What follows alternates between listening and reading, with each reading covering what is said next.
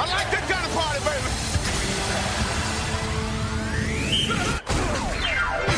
Live Can you dig it? in the entertainment capital of the world, it's the TC Martin Show. We are seeing a special performance in this first half tonight. The doctor operates here. Oh, he has trouble with the snap,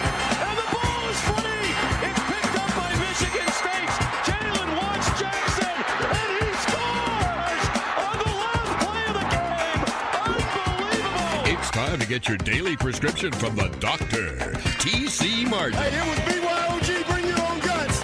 And they brought some guns and some heart, and they never quit. The doctor is now in. All right, and a very good Monday to you. A Monday afternoon quarterback edition. It is the TC Martin Show. Ballpark VGK perfectly. Birthday, Frank. Happy birthday to the birthday boy. It's belated. So I'm saying it today because it was yesterday.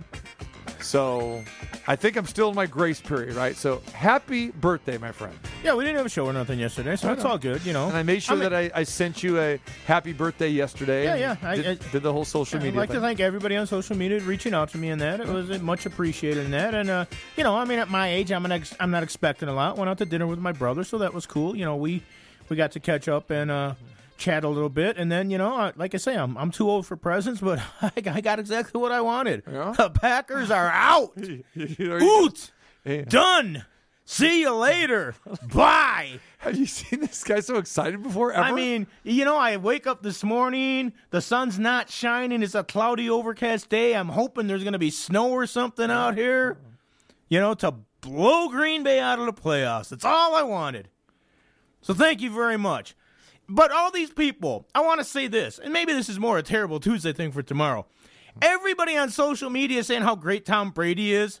They won't in spite of Tom Brady, okay? He threw three interceptions. Brady was not magical yesterday. The defense and some other things and some really questionable coaching decisions in that game. But um yes, Brady's going to the Super Bowl. He can thank the Tampa Bay defense and some other things that happened. He did not play spectacular. no, he didn't. Three interceptions. As a matter of fact, when Tom Brady has thrown three interceptions in a game, do you know what his record is? Probably not good. Three and ten. Coach Fossil will tell and you how bad the turnover Turnover ratio. you, That's you know? right. so three and ten. Yeah, and his third victory came yesterday, and the Tampa Bay Buccaneers defeat the Green Bay Packers. So we got a lot to cover today, a lot to do. We're going to extensive coverage of both games yesterday, the NFC and the AFC championship games. We'll be diagnosing all of that today, and uh, again, uh, the Buccaneers. What can you say? Uh, I thought that the Packers would show up. But again, a lot of, and like you mentioned, I mean, there were some questionable calls. Uh, but bottom line is, kudos to the Tampa Bay Buccaneers, Tom Brady, but more specifically the defense. That defense was rock solid yesterday, and basically they did to Aaron Rodgers what they did to him back in week number six. And they were hitting, they were aggressive. Five And, you know, sacks. And, and- I know a lot of Green Bay fans are complaining about the hand checking and the pass interference that were weren't called. It went on both sides. Hmm. They were letting the defensive backs and the defenders play a little bit yesterday, hmm. but it's not like it was egregious to one side or the other. It went both ways. I I, I thought it was a good physical football game. It's football. A little bit of contact is okay. Yeah, but see, here- here's here's where I really get upset and despise uh, whether it's media or fans talking about, well, hey, it's okay, you let him play, and that's nonsense because you just can't pick and choose when you want to let players play, and and that's it's a nonsensical type of term anyway. You know what they call that? A penalty, and if a penalty is a penalty, I don't care what week it is, what quarter it is, last possession, it doesn't matter. It's just like the NBA. You're supposed to, oh, watch these referees. They're going to swallow their whistle in the final possession of the game. But they're going to call that foul back in the first or the second quarter. I mean, it's nonsense. If there's a penalty, there's a penalty. So for people to say, well, I'm kind of glad, you know, uh, tired of seeing the flags, this and that, then what you're basically saying is we will just let the defensive backs manhandle the receiver and then the receiver has no shot. then it just becomes who's the bigger and stronger person. Is it the defensive back or is it the wide receiver? And you can make claims on both sides. That's not fair, this and that. Bottom line is, if you have rules, follow the rules. If you have penalties, call the penalties, plain and simple, no matter if it's offensive, defensive, whatever it is. It's just like the play clock. And we talked about that before. How many times have we seen the play clock expire by a second or two? And then, uh, you know, it was close enough. That's fine. Oh, several times we saw that yesterday. Yes. And, and the one thing that I will say, and, and, I agree with you, if it's a penalty in the first quarter, it should be a penalty in, in the end of the game as well. But it was yesterday. When it wasn't, if it's not a penalty, then it shouldn't be at the end of the game either. So, and yesterday they let them play the entire game. There was some clutching and grabbing, and the offensive players do it a lot as well. So, uh, you know, it's it's kind of like the strike zone in baseball. They say different umpires have different strike zones. They shouldn't. But Right. they do. Yeah. It- It's it's one of the realities we see. But it was a physical game yesterday, you know. Yeah. So Yeah. you know it, it is what it is. You have to make the adjustments. And again, th- there were turnovers on both sides. But you know Brady didn't play great. But he is going to his 10th Super Bowl. He is going to the 10th Super Bowl. All right. All right. So the the guy who's probably the happiest guy in Tampa Bay, maybe the happiest guy in the planet, and of course we had to have him on right away today. There he is. He's dancing to Kool in the Gang. There he is. Uh, waving his Buccaneers flag uh, like a fan sitting in section 472 or something. Two weeks of drive-throughs on the way. That's it. And, and, and, and more paychecks coming from the home team as well, too. The Bucks sideline reporter. We'll see if he has any voice left. T.J. Rives. We had to start the show with you, my friend. Congratulations. What's going on there in Tampa, FLA? Oh, nothing much. Nothing much in the epicenter of sports known as Tampa Bay.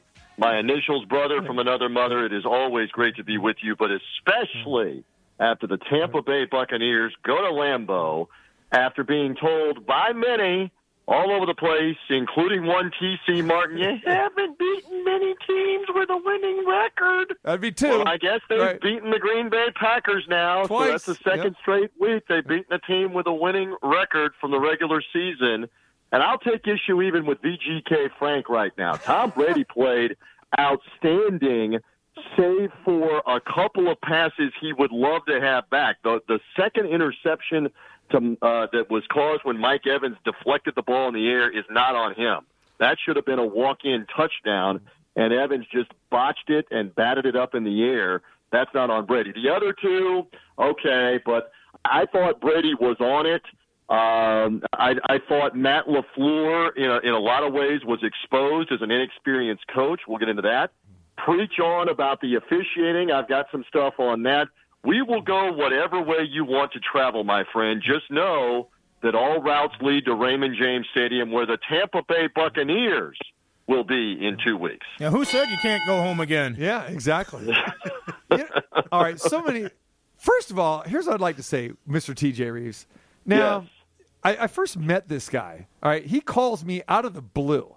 Going out, I don't know, it'd probably say about two years ago. It was prob- probably Tampa Bay Lightning Blue. No, no, I'm going to get there. Okay, but this guy calls me out of the blue and says, "Hey, uh, understand, you know, you're a boxing guy. You cover boxing. You do all this stuff in Vegas, this and that." And a a, a colleague uh, of both of ours You recommended. came very, very highly recommended, and little did I know about that recommendation. But continue on, Right. preach on. So here's what I'm saying to this is so he calls me out of the blue and I'm talking boxing with him on with him and his show in Tampa and, and doing all these things.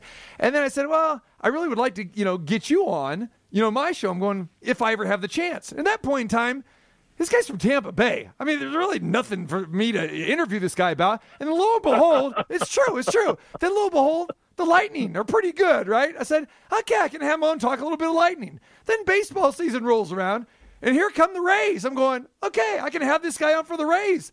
And then here we go. Tampa Bay gets the, the news of all news. Tom Brady is coming to Tampa Bay. I'm going, wow. I said, we got something with this guy. And obviously, he's great on the air and everything. So I'm thankful, TJ Rives, that not only that you came into my life uh, for, for, you know, just the friendship aspect, but being on the show. But thank goodness you brought some very good vibes with these teams. We've got stuff to talk about finally in Tampa Bay. I appreciate it. I, I why do I feel like Nunchuck? What's going on here? VGK Frank, I can't see TC right now. Is this like the Bachelorette? Are you extending me a rose? What is going on? I, I, I don't know. Right I, now I here on thought the no, show. I know Numchuck just left the studio to dim the lights or something like that. I'm feeling a little uncomfortable. You're killing me, Smalls. Well, let Well, let look, me say. well, I'll get that out of the me- way, and, and now we can talk some football. But just, I was We'll thinking about but that let me- today. me it's like, this. when are we There's- ever talking about Tampa Bay? Oh, by the way, I got this great Tampa Bay insider. Just all of a sudden, I think it's cool. That's all. I, I'm just saying that I'm in agreement with you that it's not as if there was much of a track record to go on over the course of the last few years to think that, hey, why do we need to put a guy from Tampa Bay on to talk about the Tampa Bay teams? But, brother, is there now, as we all know, uh, with what has transpired here over the course really of the last six or seven months since sports resumed and the NHL finished and Major League Baseball played their their whatever that was 60 game regular season to get to the postseason, which which the Rays navigated through and got to the World Series, and now you have this, and I can tell you that it is still at a fever pitch right now, almost 24 hours after that win yesterday. This has always been a Buccaneer town. They were the first of all those franchises to be here. The other two, in fact, didn't come till 20 years after the Tampa Bay Buccaneers were in existence. So they are going bonkers about the Bucks and about Brady and about what uh, what this team was able to do um, in that game yesterday to now set up the scenario of scenarios, which is it's reality. We've been talking for 10 months about the possibility of the Buccaneers being in their home stadium for the Super Bowl, and now it is a reality. It is still remarkable to even utter that, TC Martin, Right. on a Monday, but it's reality. Exactly. And, you know, here you go. I can't believe when you really think about this that this hasn't happened before. In 55 years, this is the only time it's happened. And I think, you know, just speaking for myself, going back, you know, 20 years ago, you thought, ah, it has a possibility of happening, but yeah, it probably never will because it's never happened. And it's weird that it hasn't happened because let's remember, these Super Bowls are played in actual NFL stadiums. It's not like Right. some neutral site in London or something like that. No, I mean, they play at home stadiums of one of the 32 teams in the National Football League. And you would think it would have happened already, but here it is, year 55, and it's finally happening. And th- especially this year, like you said, TJ, well, okay, well, you know, Tom Brady's coming, sure, but this was still a number five seed. This was a wild card team that had to go on the road and win three playoff games and not have a home game, and now they're playing some. So it's a cool story. It's still kind of unbelievable, but translating all that in to, and we're gonna we'll talk about this here in the next two weeks, but just while you brought it up. Do you know what is the situation, what they are doing with tickets? Because we know traditionally Super Bowls, a good majority of the tickets, I think usually about 20, 25%, uh, even, even higher sometimes, go to corporate, uh, you know, people. And then they usually split, you know, maybe, uh, you know, 20, you know, 20,000 a piece for each team in the Super Bowl. Well, we know there's a limited uh, amount of people that can come to this. And I know there's Tampa Bay people that are, are going to try to get tickets. So, first of all, what are you knowing about how many people are going to uh, get invited to to get tickets? How are they going to do about it? And what does this mean for Buck season ticket holders? Are they going to have an opportunity to go see this game? And will it be maybe a little bit less corporate this year? All right, so here's the here's the full rundown. This was announced before the Bucks and the Chiefs obviously made it because you didn't know what the combinations would be. That no matter what, it was going to be 22,000 at capacity. They're going to have, and I was in the stadium uh, yesterday. Again, full disclosure, we didn't travel to a single road game this year, including the playoff games. We did them all on the on the road radio broadcast out of Raymond James Stadium on TV. So we were in the stadium yesterday where they are in full setup mode for the Super Bowl as we speak and have been for really about the last 10 days inside the stadium. I sent you that picture, I think, with a lot of others uh, that I sent it to. The turf is magnificent because there hasn't been a game played on it in a month. It is already set. It is ready to go. Your extended forecast, by the way, God only knows if they can get it right. Is it supposed to be in the low 70s That's that thir- day? 13 days away. Okay. So the uh, yeah, no, they can't get it right as we said last week, three days in advance. But uh, allegedly, it's going to be nice weather, so the stadium is all set up and ready. But they're going to have 22,000 there. They're going to have some more temporary seating than the normal 65,000 capacity. So that would have been the case whether the Bucks made it or the Packers made it. That's the same uh, capacity they're going to use. 7,500 of those tickets are going to go to first responders and frontline healthcare workers from the NFL that they are handling, and they're going to sit in a special area because they've all been vaccinated twice, and so it's a different situation with COVID 19 for them. Um, then that uh, you do the math. That obviously leaves about fourteen and a half thousand tickets for the rest. The two teams, I don't know this for sure, are probably only going to get a couple of thousand tickets, maybe two or three thousand tickets to disseminate. Again, the Chiefs, because they won, had been having around 15, 18,000 at Arrowhead. The Bucks have been having around 15,000 or so at Raymond James for the home games, so that gets divvied up. Bottom line is this: it is the craziest secondary scalper market you can imagine. When you go online and look at places like StubHub, Vivid Seats, etc. for tickets, last night I looked. I have not looked this afternoon. It was between fifteen and twenty thousand dollars a ticket to sit in the lower bowl, the lower level between the goal lines, anywhere that you were trying to sit. Yeah, pull out some serious cash that even in the third level, the upper highest level, it was still seven or eight thousand dollars a ticket because the Kansas City Tampa Bay rematch, Mahomes coming here, Tom Brady leads the Bucks, blah blah blah. So again, I have no idea if that will stay at that high of a price tag over the next two weeks, but that just gives you a barometer somewhere between 15 and 20 grand a ticket because of the demand and, and the fact there's only 22,000 of them. Yeah, well, Super Bowls uh, always command a, a high ticket price no matter what. But like you said, with the limited capacity, it's going to be more so. And I know, again, a lot of people they're they're really not that afraid to travel, especially a sports fan like this, especially if they have an allegiance to one of those two teams. They will pay it. Yeah. Well, and one of the Well, other things too that's going to be interesting about this, I didn't mean to cut you off there, TJ, but uh, you're also going to, if you are getting tickets for this, whether you're already down there or if you're traveling down there, make sure it's a reliable source you're getting the tickets Yes. from, because you know there's going to be a ton of people getting tickets and going, sorry, these aren't real or something like that. You don't want to drop 15 grand on something where you're still Yep. going to the nearest bar to watch it. And to your point, there are scams already online and out there about this whole come for the experience. We've got a hotel room. We've got the tickets. I've been warning people since last night and this morning, Frank, you're a prophet. Be very careful because these are people that are trying to get tickets to the game. And one of two things may happen to you, which is they suddenly say, sorry, we don't have your tickets. And now you're in a fight with them over the money you've paid them. Or the second thing is, we do have your tickets, but instead of what we offered, which was like eight or nine grand for the whole experience, staying here, this, that, it's now 18 or 20 grand because the ticket is so much more than what we thought it was going to be. And then they point to a little fine print in the contract that says, uh, you know, the agreement you did with them that you, uh, the terms and conditions that they could fluctuate the price depending on the secondary market. I'm telling you what the secondary market is right now. It's ridiculous to try to get your hands on a ticket, but you're right about be careful uh, on the scams for that. And the point I was going to make is Kansas City folks, fans can drive here fairly realistically on Thursday or Friday of that week and be here for Super Bowl weekend without having to fly. And the other fan base doesn't have to fly in terms of safety and travel in this case. And there will be thousands probably that will come here without tickets from other places, fans of the teams or not, to be around the experience because again, this state is open to a degree with restaurants, with businesses, with those kind of things, and people have been flooding here to come and be part of that for months anyway. Just to give you an idea of the of the feel of the area. I know you got a roll here in a few minutes. Do we want to get into the X's and O's of the game and the officiating and Matt LaFleur and all this? You mix it up. Go.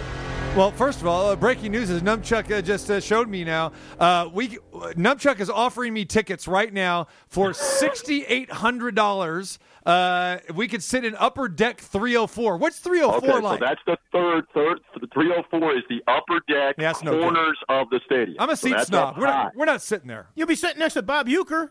So if you're sitting, if you're sitting, uh, nunchuck, if you're looking at it, if you're sitting in the 100 level between the tens or between the goal lines, you're probably sitting from about 110 to the other end. I'm trying to remember visualizing it to about something like one. Uh, I don't know on the other end, like 109. As I go odds and even. Here we So go. do you have Lower level the- the center, five? 111.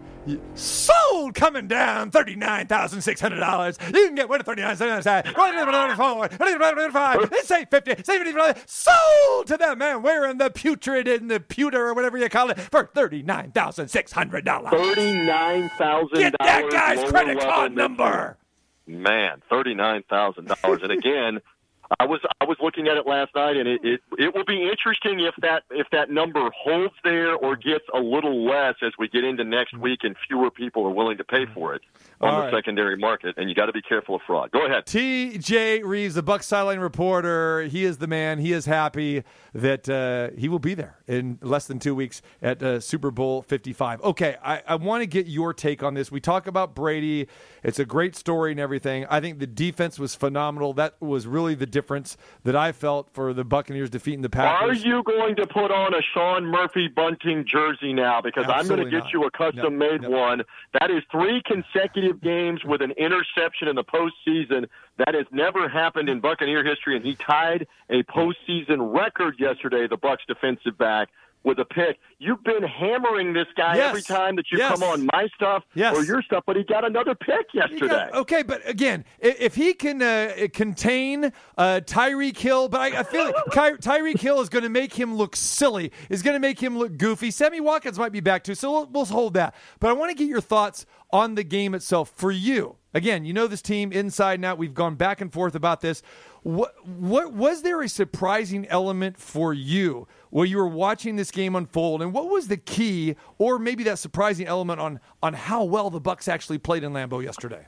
All right, so there's two or three things. The first surprising thing is, uh, again, this is valid criticism of Matt LaFleur, second year coach, uh, only in his fourth playoff game, as it turns out.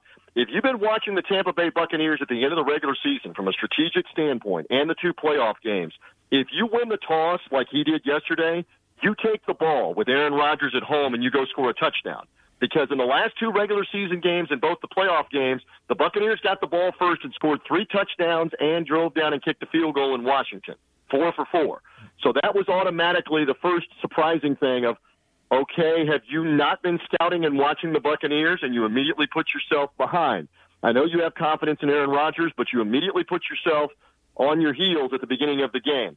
Then later, at the end of the first half, what in the name of Gregg Williams, the former Jets defensive coordinator who gave up the bomb against the Raiders, what was that defense allowing Scotty Miller to streak uh. down the sideline with no time left in the first half to catch a bomb for a touchdown, just asleep at the switch, the Green Bay uh, staff there on that one, and then and then we can get to the whole thing about the field goal at the end instead of going for it on fourth down, which was not a second guess by me and by others. It was a first guess on what are they doing because you're giving the ball back to Tom Brady with an opportunity to kill the clock after you kill the uh, kick the field goal. In fact, each of the last two Buccaneer playoff games, they got it back one more time to kill the clock and killed the final four minutes of the game. Again, I, I thought he was playing checkers for a lot of that game against Bruce Arians, Byron Leftwich, Todd Bowles. So that's what struck me. Um, as for huge plays, probably the biggest plays of that of that game, the swing at the beginning of the second half where Jordan Whitehead caused the fumble. He cracked Aaron Jones and caused the fumble. They scored on the next play. It's now 28-10. At that point, you're, you're saying this could be a blowout again. They are rolling the Packers again, just like in October. To Green Bay's credit, they came back. The other key was when Brady threw two of the interceptions, they weren't able to drive and get touchdowns. The defense stopped. In fact, the defense forced a punt after one of them. That was the biggest key in the fourth quarter. Is the defense stood tall and Tampa Bay played a complete game. Absolutely. All right, TJ Rives, the Buck sideline reporter, joined us as we are talking about the Buccaneers defeating the Packers yesterday and on to the Super Bowl. You know, you're talking about those three plays, and I agree with you. They're all incredibly important. But what was going through your mind at the end of the half before they got that touchdown? When Tampa had the ball around midfield and they decided to go for it on that fourth down, they would have given Rodgers and company. Arians really rolled the dice on that play. They pick up the first down. You're thinking, okay, well, now they're going to try to get a quick out or something and maybe kick a field goal. It is open deep, absolute blowing coverage there. But, you know, What was going through your mind when Arians did that? Did that surprise you at all, or did you I expect him to said do on that? the air on our on our broadcast, I said this is dangerous because they had taken the time out. I said because Aaron Rodgers has thrown multiple hail marys in his career, including in a playoff game against Arizona when he did it. Uh, so I I was very concerned of do not give them the ball at midfield with five or six seconds Yeah. left because he can launch it to the end zone and you could get a penalty. You can have all kinds of things. And they still happen. had timeouts. Well, it doesn't matter. There's, so- uh, guys, there's only six seconds left, so it didn't matter. And, and, and just to, to jump in here, I was shocked when I saw Brady leave the field and the punting unit come come on. And I don't know, TJ, if that was a Brady call or if that was an Arians call. There but was so here's here's the explanation for Yeah. Bruce. There were ten seconds left before the fourth down play, Right. And they initially were going to just punt and say go to the locker room, but they talked about it as a staff uh, just briefly on the sideline during the timeout and said we really like this swing pass to Fournette to get the first down with the way they've been playing defense in the second quarter. And sure enough, they were right. Fournette caught it and got the first down. And then they loved the Scotty Miller play. And Bruce Arians said to me after the game on the post-game interview on Buccaneers radio that Scotty Miller flanked out wide to the left, right in front of him, right where he was, and he knew this is going to be a touchdown because he could see the defense Green Bay was in without a safety on that side, and Miller was going to run by the the Packer DB King, and he absolutely cooked him and ran by him. Just a great sequence, and that is part of what Bruce Arians came in the door in Tampa Bay saying: "No risk it, no biscuit." His Yeah. big slogan. That was a stay on the gas, no risk it, no biscuit moment for sure. No, to me that said everything because it's 14 to 10 and the Packers, you know, they had to end up punting that possession before because remember they were going to get the second half kickoff it's like okay, we're going to they have an opportunity for, you know, the the, the double dip here. And so when I, you know, again, I, I didn't think that he would punt. I said that that doesn't make any sense because at that time there's only six seconds to go. It's fourth down. You could throw into But, the but end there zone. was ten. There was No, no, 10 no, no. Ten No, he's before. talking about after the last conversion, play. after the- ten after was the first before, down before conversion. net. Yeah, after, yeah. So you had six seconds when they were going to punt. So at that point in time, I thought, okay, here's the quick little out. But still, with that quick little out, with six seconds, you'd have to complete maybe a 10 yarder to be in reasonable field goal range. Right. So for me, it made sense. Just throw the Hail Mary, do what you got to do. It wasn't a Hail Mary, guys, as you know. This was just a beautifully thrown ball on a beautiful play where Scotty Miller got behind the DB, the ham and egg young DB, the Packers, which you've taught about before.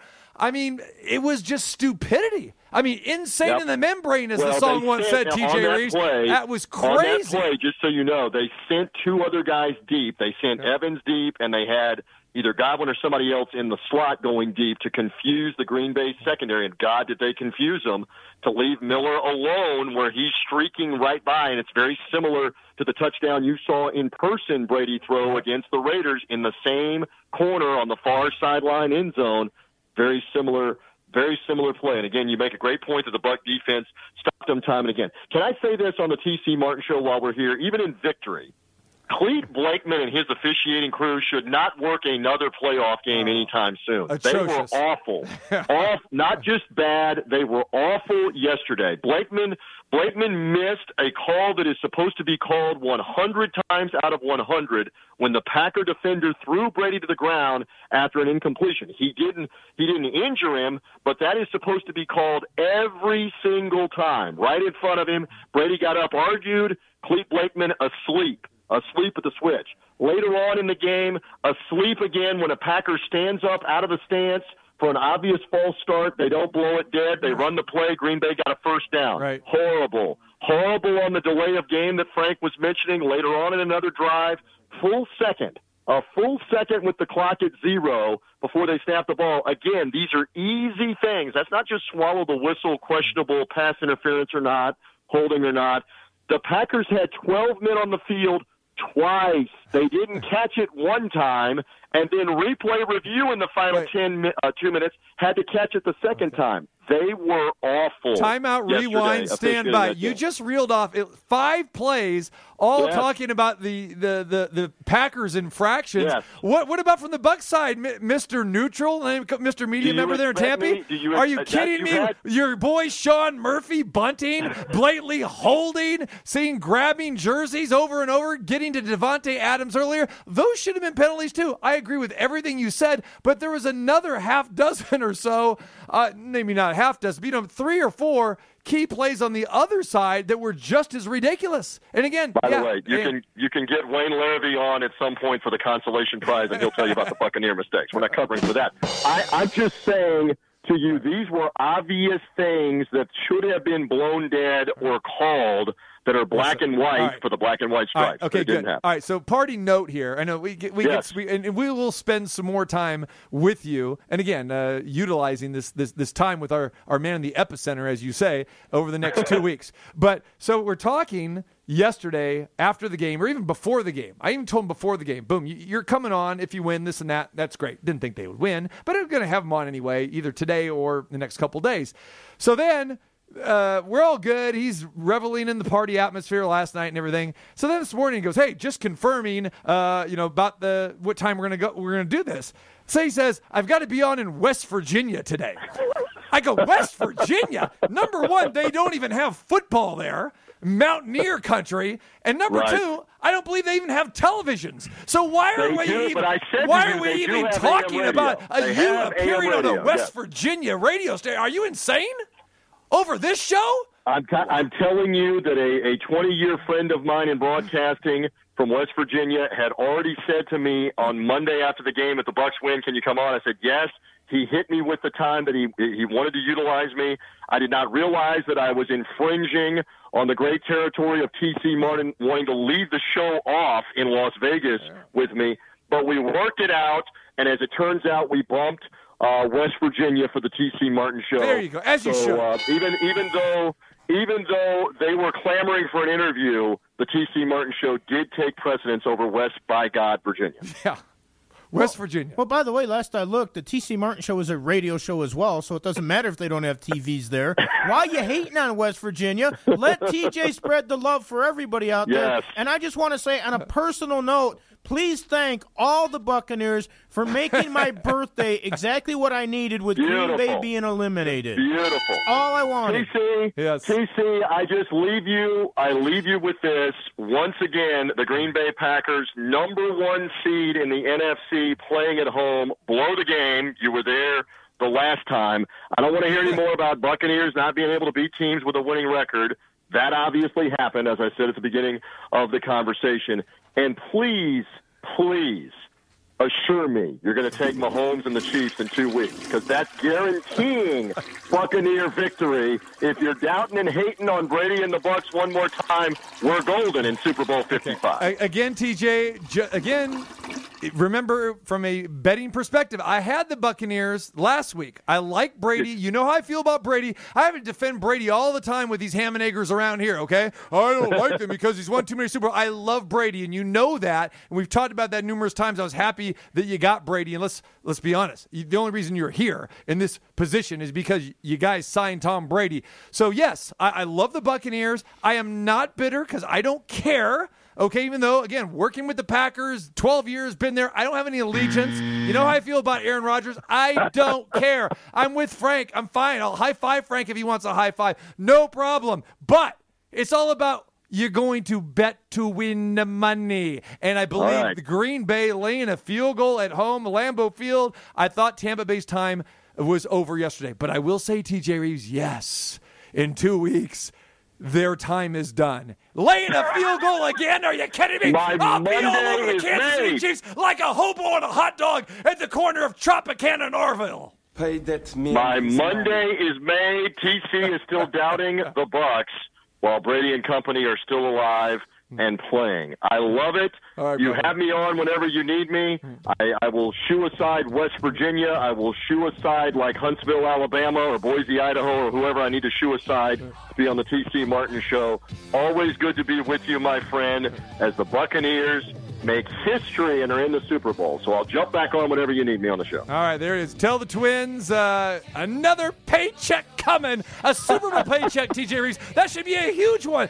That could probably take you to the Outback. Forget Mickey Yes, D's drive we through. I bet you can go to the like Outback. In, uh, like in Ricky Bobby with Will Ferrell, we're going to Applebee's. The family always goes to Applebee's to celebrate. We might be going there. Free plug right, uh, for the show. Uh, by the way, we didn't we didn't uh, con- confirm here. You now owe me something in the food wager, Yes. so you got to get back to me now that the Packers blew it minus three, minus three and a half, and get back to me on what you're paying up here uh, to the Buck sideline guy. I'm just saying. No, be well. uh, again, no problem, brother. To be good. The thing is, like I told these guys earlier, I said it's it's a food wager, but that w- would mean you would have to leave the time zone. You never leave the Eastern time zone. You never come out this way. Come out this way, I'll wine and dine you. I mean, come on. You All right. never leave the comforts of the Eastern time zone. Even when you're broadcasting games, you're in the Eastern time That's zone. That's exactly right, and Jeez. it served us well. We, we have won eight games in a row on the road, having never traveled to any of them. So we're now we get the Super Bowl at home. It is surreal. It is crazy. And now I must depart here on the TC Martin Show because, as I said to you off the air, I have the Twins, and we're headed to a playoff soccer game that their friend is in. That is this evening, and yes, drive-through could be in our future. I will update you at a later date. Take care. Go All right, there he is. Congratulations. There he is. So TJ's departing the show, and Aaron Rodgers might be departing Green Bay. You think that- that's not that, that's not happening. I mean, Maybe he'll go to the Patriots. if Aaron Rodgers goes anywhere, he's going to go West Coast. I can see him with the Niners somewhere. But anyway, that's that that's that's too premature talk right now. I want to see him go to the Patriots, and we're number 12. We've got a lot to cover. All right, so very nice. A lot to cover here. All right, so we will talk about Kansas City Buffalo. We'll hit more on the Packers Buccaneers. We'll take your phone calls as well too. Your thoughts if you want to chime in about what your eyes saw yesterday. NFC Championship game, AFC Championship as well too. 221-7283 jump on board if you're outside of the Vegas area code. You know it. It's 702 221 7283. Matthew Holt will join us next hour, so hang tight for that. We're talking UFC 257. We got a chance to watch that. We'll give you our thoughts as Conor McGregor goes down. Still a busy day on the TC Martin Show. The TC Martin Show is back. Yes! Yes! What are you doing? It's just a halftime. Yes, this is my favorite part of the game. TC Martin. Yes! In the face! The doctor is now in. in. All right. Hopefully, you got the William Hill mobile app. A lot of people made a lot of money yesterday betting on the Tampa Bay Buccaneers. What were the odds on that touchdown at the end of the first half? I wonder. For In in-game in- in wagering, in-game? if, Yeah. if you would have if you would have rolled that out and said they're going to get six here, that had to be big. Get the mobile app. Real easy to use if you don't have it already. Hey, a special bonus for new account users. Download the app on your phone.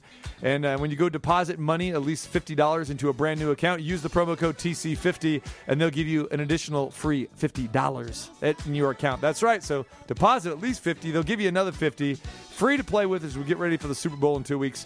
And of course, you got the NBA, college basketball, hockey, VGK, all of that. So get over to the any of the William Hill properties and get a new account at williamhill.us. All right. Uh, appreciate TJ Rives. Very excited, of course. A regular on the show, covers the Tampa Bay Buccaneers. He is the Buck sideline reporter. And uh, yes, the Tampa Bay Buccaneers defeat the Packers yesterday, and they will be playing in their home stadium, Super Bowl 55, coming up uh, two weeks from yesterday, so February the 7th. Uh, let's dive into now our thoughts uh, regarding that game, and then we'll also talk about the AFC Championship game yesterday as well, too. A little bit more one-sided than the uh, Buccaneers Packers game. So everyone wants to talk about the fourth down situation with the Packers. Okay, we talked about game changers uh, right before the break. Green Bay trailed 14 to 10 with six seconds to go in the first half, and Tampa Bay had that fourth down. And it, instead of not punting, they decided to go for it. We didn't know if they were going to do a little six, seven yard out, maybe getting better field goal range for a long field goal to give them a 17 10 lead, or just throw the Hail Mary. But it, yeah, it didn't make any sense really to punt the ball at that point in time. But what they did with that play, where Brady found Scotty Miller, now hearing what TJ had to say, that that was something that they liked and they dialed up. And it was precision. We can say we want about Brady having the three interceptions. He didn't play great. He had some some horrendous decision making. You know, especially when he threw a couple of those. You know, uh, interceptions up. I think in the second quarter, that was crazy. Yeah, basically threw him up for grabs. But that shot to Scotty Miller was phenomenal. That was the game changer. You go from 14 to 10 to 21 to 10, and then we'll talk about what happened, you know, when the Packers first possession in the third here in a minute. But that was a clutch play. That was a backbreaker. Oh, absolutely, it was. I mean, like I say, I thought once they got the first down, it's like okay, they're going to try try a quick out and try to stop the clock because remember they burned that last time Right. out after that first down as well because they didn't get out of bounds on that. So I'm thinking, all right, well they're going to try to get in field goal, but at least the one thing they've done is they've controlled the clock, so you know nothing really bad can happen. And then when I see Miller get open, but like TJ said as well, there. They sent more than one guy deep. There, there was a couple guys. Now I don't know that the other ones were as open as Miller because he was wide open. But they sent everybody deep, and it's like uh, football 101. You don't let the guy get behind you. We talked about that with the Raiders and the Jets game during the season. It, it- it's the one thing you can't do. Yep. And they did it, and it made the separation was ridiculously easy. Yeah, it was. It was. And again, so the Packers just you don't have any momentum whatsoever. But at least you think, okay, you're now you're down eleven, but you, you were down four, and like I mentioned, Rodgers had a chance, and they had two three and outs. The two possessions before that, Uh, you know, again, you're thinking, oh boy, here we go. You know, give Rodgers the ball with two minutes to go or less than two minutes to go, and now they're going to get get the kickoff, and none of that worked out. So they get the kickoff, and I believe it was the third play. Here comes uh, the the interception, and the Bucs have it. You know, take it. Uh, you know, down to the Packers eight yard line, and the Aaron Jones fumble cost him. And I thought it was pretty apropos that we see Aaron Jones immediately go to the sideline because remember he fumbled earlier, and Tonyan, you know, fell on the ball to keep you know Right. to preserve the first down and, and keep possession. But again, Aaron Jones been loose with the football this year. So when that happened, it was like, okay, they're done. And then Brady connects, you know, with a quick eight yard strike to Brate, and it's 28 to 10. At that point in time, I'm thinking, okay, this game is over, even though you still got basically 13 and a half minutes in the third quarter. There's plenty of time. And we've seen Rodgers and the Packers come back, but you just had that feeling. Lo and behold, the Packers did come back. But to Aaron Jones, we never saw him again. He went to the bench, even when the Packers were trying to rally. He was all alone on the bench. You know, had the uh, the jacket on, that sort of thing. And then I, and I heard Joe Buck and Troy Aikman talk about, well, you know, he he's got a he's, he's injured or whatever. What are you talking about? He's injured. I mean, this guy was on the bench because of the two fumbles, plain and simple. And you didn't see any teammates going up to him. He wasn't engaging with with with uh, any of his teammates. I mean, that Packer bench was just distraught. And again, you if you're gonna have that defeatist attitude against a guy like Tom Brady, you're done. So Well, yeah, and he he may have been injured. He was mentally injured oh, because he yeah. was hurt or whatever, and he he knew that he had he had messed up drastically. But yeah, he wasn't hurt hurt. He wasn't hobbling off. And if he was injured injured, they would have had him down in the locker room working on him to bring him back out. He wouldn't have been sitting out there by himself in the cold. Right. So the the big questionable call that everyone is going to talk about forever, especially Packer fans.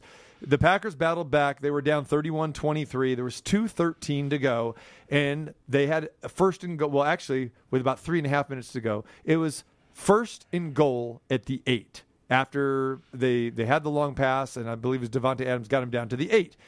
I don't know about you, but every time that someone gets a first and goal inside the 10, you're a little bit leery. It's like, okay, you know, things are going to tighten up here. Those passing lanes are not going to be as open. Yeah, you don't And have we saw- much room to move exactly. with because every, Exactly. everything is scrunched together. All right, so everyone's talking about the fourth and goal from the eight with with two thirteen to go. Matt LaFleur decides we're going to kick a field goal to make it a five point deficit instead of eight. Everyone is losing their mind and saying, "Hey, they you you, you got to go for that there." Well, first of all, let's say this: you're down eight. All right, you have four timeouts left. Count them, four. Packers have all three of their timeouts, plus you have the two minute warning. Yep. You have plenty of time. My problem with this was wasn't the fourth down decision. Okay? It was what you decide to do on first down, second down, and third down. The Packers got zero yards on those three downs combined. Nothing. The play calling was horrendous. They didn't even attempt to run the football. They had Rodgers rolling out on two of those plays. throwing in a double coverage, like you mentioned, one nearly intercepted, one basically threw the ball away. And on that third down play, he had an opportunity to scramble. He rolled out to the right, and the, I don't know why I want to say the, I guess, old Aaron Rodgers or the younger Aaron Rodgers probably would have it in for a touchdown. The Aaron Rodgers we saw even a week or two before would have done that. While I'm watching this and seeing his will not to run, I'm thinking, is, is this guy think he's Tom Brady or Drew Brees and doesn't want to run? Because Aaron Rodgers can still get there. He might not have scored, but I, I'm banking right now at least a 60% chance I think that he takes off. He's going to score, especially if he tries to sell himself out, which we've seen him do before. At least he gets down inside the five, maybe to the three or the two yard line. And now you got a big decision there at fourth and goal from the two or the three. But I don't blame Matt LaFleur for kicking the field goal because there was no guarantee. I had zero faith if they would have went for it on fourth and goal from the. They're not getting it based on what I saw in those first three downs. Yeah, I agree with you that it's possible they wouldn't have got it. I, I, I still was surprised they didn't do it, but I do agree with you on that third down play. I thought sure he was taking off and running. Now, again, because everything is so condensed on there by the goal line, I didn't know if he'd get in. What I expected when I saw that play developing was he's going to run, he's going to fake the throw to freeze everybody. Then he's going to come running, and if he can't get in, he's going to slide about the three and almost hope that somebody hits him, gets a penalty, and gets him a whole brand new set of downs. Then it'll be half the distance. It'll be first and goal from like the two or the one and a half or something. But when he threw it into the double coverage, I was like, "What are you doing? Mm-hmm. That that was insane. You've got to take up and get as much as you can. The worst that that should have been was fourth and three because he definitely would have got there. And I'm and I'm with you. If he dives into it, he might have got a touchdown. Right. But I I really thought because I've seen enough of him play over the years, he wasn't going to get all the way to the outside and run it out of bounds or something. I thought he was going to run and slide if he couldn't get in and literally hope somebody would hit him. And you knew that as aggressively as the defense is playing on that third down play, there's a good chance that could have happened. But when he threw it, he played right into their hands Right. and he almost handcuffed his coach and now his coach is taking all the flack for it. Right. And again, he said he was surprised uh, his comments. So, uh, yeah, here's Aaron Rodgers talking about the, or rather, Matt LaFleur trying to defend his decision about why uh, he opted for Mason Crosby in the field goal on that fourth down. yeah, anytime it doesn't work out, you always regret it, right? But uh, it was just uh, the circumstances of having three shots and coming away with no yards, um, and knowing that you not only need the touchdown, but you need the two point. So the way I was looking at it was, we essentially had four timeouts with the two minute warning, and you know we we knew we needed to get a stop. And I thought we were going to have a stop there at the end, but you know they we got called for for the P, PI, um, and it didn't work out. So I think anytime something doesn't work out, do you regret it? Sure, but we're always going to be po- process driven here, and the way our defense was battling, the way our defense was playing, felt like it was the right decision to do, and uh, it just didn't work out. Yeah. So again, I didn't have that much of a problem with it because, like you said, with the four timeouts, and when they kicked off, I said, okay, Crosby, you're going to have to put this thing in the end zone so the clock doesn't run to the two minute mark or under the two minute mark. And then Tampa fields it at about the 10, and then the guy gives himself up with 201. So again, you had your four timeouts. The Packers needed to get, they had two different opportunities to get a to get off the field, to, fourth down. Tampa Bay went and got a first down, and then they got a second first down. Just think if they hold them three and out, they've got a minute and a half at least to go down there and get a game winning touchdown, not a game tying touchdown. And again, I go back to the to the, the two point conversion. Lazar, he dropped it. That, you know, maybe now if you're down seven, you're down six. Well, then then again, maybe you do. But ask the Packers to get a touchdown plus a two point conversion, which is under 20% that you can get a two point conversion. A- Again, no guarantee with that. So uh, again, if you if you had had one timeout or two timeouts, or then you're under two minutes, of course you go for it. But in this situation, the Buccaneers ran, I think, eight plays. and the Packers never got the ball back, but you got to trust your defense and think you're going to get it. And they come up with one stop, they get the ball back. Yeah, the one place where I will disagree with what he said there, and I understand he's doing coach speak and he's trying to defend his decision Sure. or whatever. But when he said in there, well, you remember we needed the touchdown and the two point conversion. Well, that was true to take the lead and everything else. But remember this too: if you would have just got the touchdown and then you still kicked off, then you would have been within a field goal to winning it. Correct. So that two point conversion, Correct. you know, you know, so so it's not exactly like it was that cut and dried. The touchdown still would have been a lot better than getting just the field goal. Those extra three points would have been a huge difference in what you do after Yeah, that. field goal So- to win, no doubt about it. All right, so Aaron Rodgers' thoughts about coming off the field on that fourth down. Well, I didn't have a decision on that one. Um,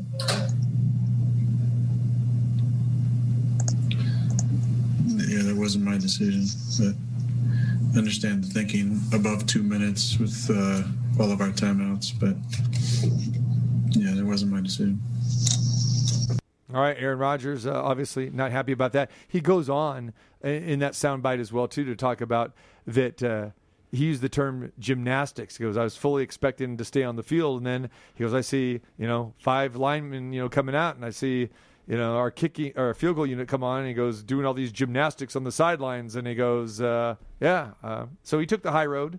You know, he wanted an opportunity, but then again, he went with that because you didn't gain a single yard on those first three plays, which was, I mean, I guess highly unusual because the Packers are number one in the red zone. Well, and that would have been nice too, is if one of the reporters would have said something instead of just asking him to, basically Exactly. throw his coach under the bus. Why didn't you run the ball? Did, did did it look that open to you? Did it close that quickly? Because you've been in the league an awful long time. It looked like you had a lane there. Did you? You know, you, you've been known for running your entire career. Even when you're hurting games and you're always reaching back like you just you blew out your quad or something like that, and then you go on a 20 yard scamper the next play for the last decade or more. Why didn't you run on that play? I don't remember anybody asking him that. All right. All right. So obviously, this was a hot topic with people all over the internet uh, for gamblers, people that bet on the Packers. Uh, here's a soundbite from Dave Portnoy. And if you don't know who he is, he is the founder of Barstool Sports, who uh, just sold Barstool Sports for a, a, a whole bunch of money, billions of dollars. And uh, he was watching the game as a degenerate gambler himself. Uh, here's what his thoughts were after that.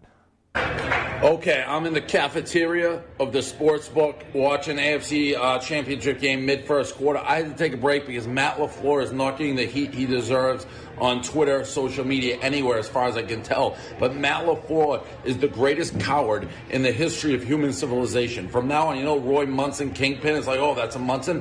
When someone's balls shrivel up into their nuts and they can't move because they're too scared and too big of a to make a decision and they have no manhood and little girls walk by and go oh look at that the greatest that's now a matt lafleur.